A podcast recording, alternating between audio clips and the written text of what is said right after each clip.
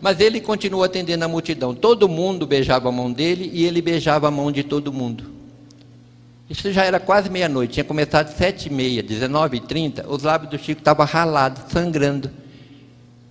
Eu fiquei com tanta pena daquele homem, nos seus 88 anos, beijando a mão de todo mundo. Eu disse, ô oh, Chico, por que, que você beija a mão deles? A força e a humildade da sua resposta continuará sacudindo-me e emocionando-me para sempre. Ele disse, porque eu não posso me curvar para beijar os pés. Ai, aquilo me doeu até, né?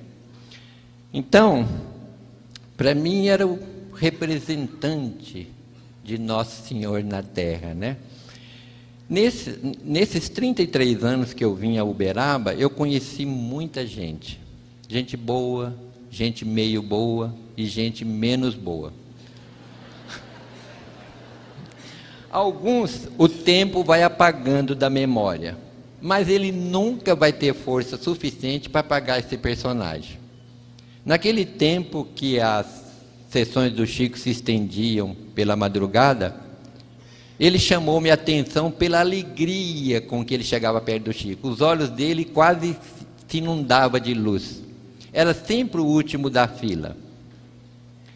Ele vinha com aquele passo cansado, trôpego, né? Ele tinha a pele muito escura, o cabelo enrolado, uma ferida, quase sempre uma ferida nos lábios, pés rachados. Chamava-se Jorge. Eu acredito que o Jorge deve ter tomado muito pouco banho na vida dele, porque seu corpo franzino, magro, mal alimentado, exalava um odor desagradável. Ele tinha na boca alguns dentes apodrecidos e quando ele falava, o, o, o hálito dele era quase insuportável. Quando ele chegava perto do Chico, o Chico perguntava para ele: Jorge, como é que vai a vida? Ele disse: Ah, tio Chico, eu acho a vida uma beleza. Ele falava assim, meio de soquinho, né? Como é que foi a viagem? Ele morava tão longe que o Chico chamava a vinda dele ao centro de viagem. Ah, tio Chico, eu vim parando debaixo das árvores, olhando as flores que Deus plantou. O que, que você mais gosta de olhar, Jorge? o azul do céu, tio Chico. Às vezes eu penso que Nosso Senhor Jesus está me espiando por detrás de uma nuvem. E o Chico conversava com o Jorge 5, 10, 15 minutos. Eu falava, meu Deus, por que, que o Chico não diminui o tempo do Jorge? E dá mais tempo às outras pessoas. Teve gente que viajou milhares de quilômetros, veio de Fortaleza, Manaus, e ele perde, mal pegou na mão dele, ele perde tanto tempo com esse cara aí. Mais tarde eu fui entender que somente o Chico Xavier seria capaz de parar para ouvir e entender o Jorge. Ninguém lhe dava atenção.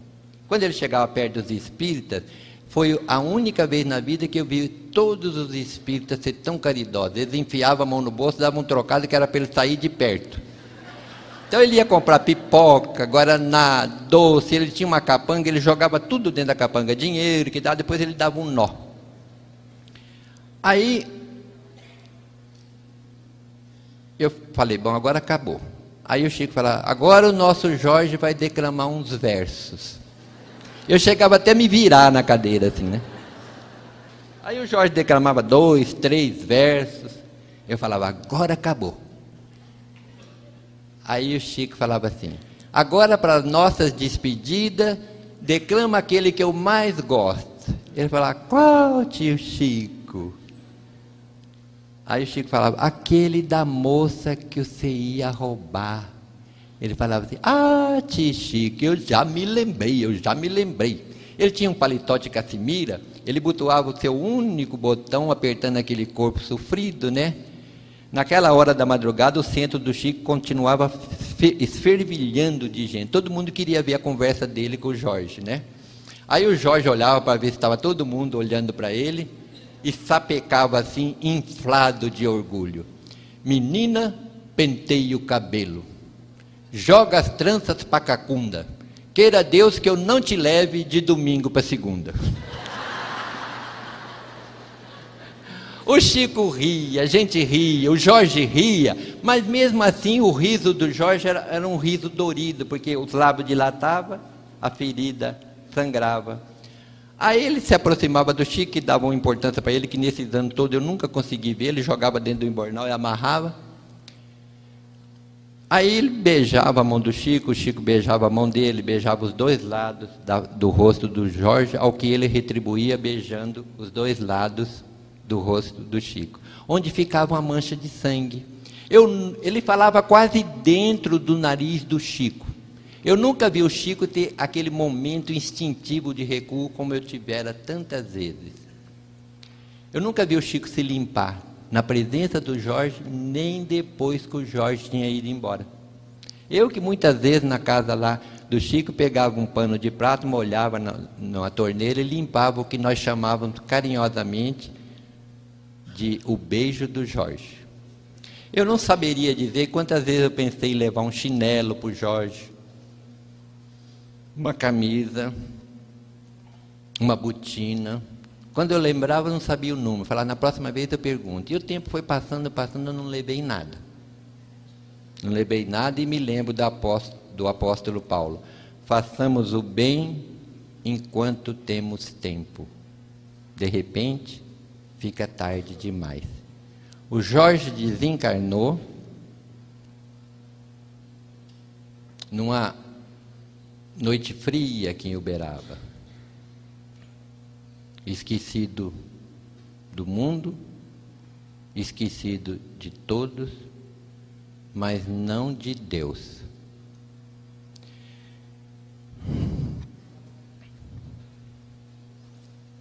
Contou-me o Chico Xavier, na presença do, do Bacelli e da Márcia, contou-nos. Eu me lembro perfeitamente que o Bacelli falava assim, este é meu. Eu falava, não, esse quem vai contar sou eu, né?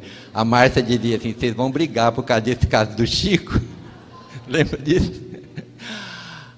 Aí, o Chico contou-nos que a personalidade sublime de nosso Senhor Jesus Cristo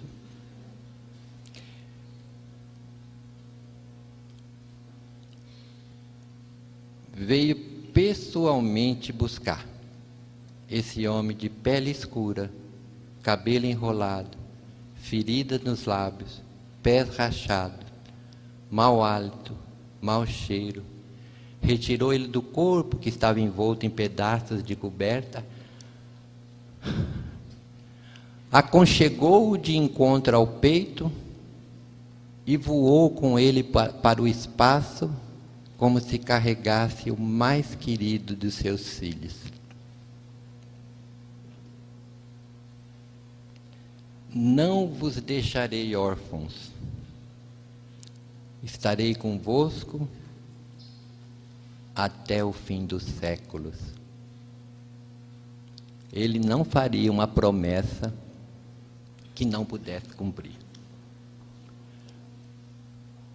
Um dia eu estava no Acre, considerado o estado mais pobre da federação, estava num sufoco. Eu não vejo espírito, não ouço espírito, não sinto espírito, mas na minha imaginação eu tive a impressão de ver, porque tinha muita gente, eles pensavam porque eu era amigo do Chico, sabia alguma coisa, né? Eu tive a impressão que o Jorge entrou pela porta da federação, veio andando,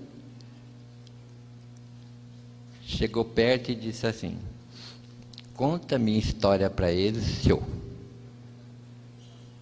Há dois anos eu estava em Portugal, no Centro Espírita Casa do Caminho, de nosso irmão Rui Marta e nosso irmão Joaquim, que vieram especialmente para esse encontro, também num sufoco.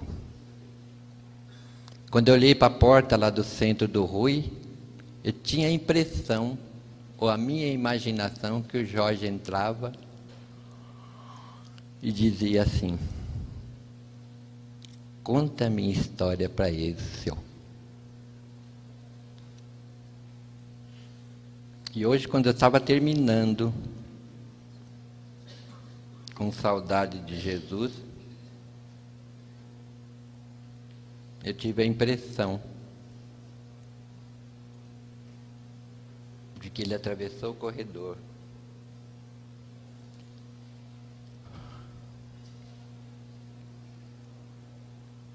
Chegou até perto dessas flores e disse: Conta a minha história para eles, senhor. Um dia, eu nunca soube o que era esse senhor que ele me chamava. Né? Um dia eu sonhei com ele e eu falei assim: Ô Jorge, que, que é esse que você fala? É senhor? É seu, seu, a forma deturpada de senhor? Ele tinha um jeito de olhar assim meio para baixo, né? Ele falava, senhor para mim quer dizer senhorzinho.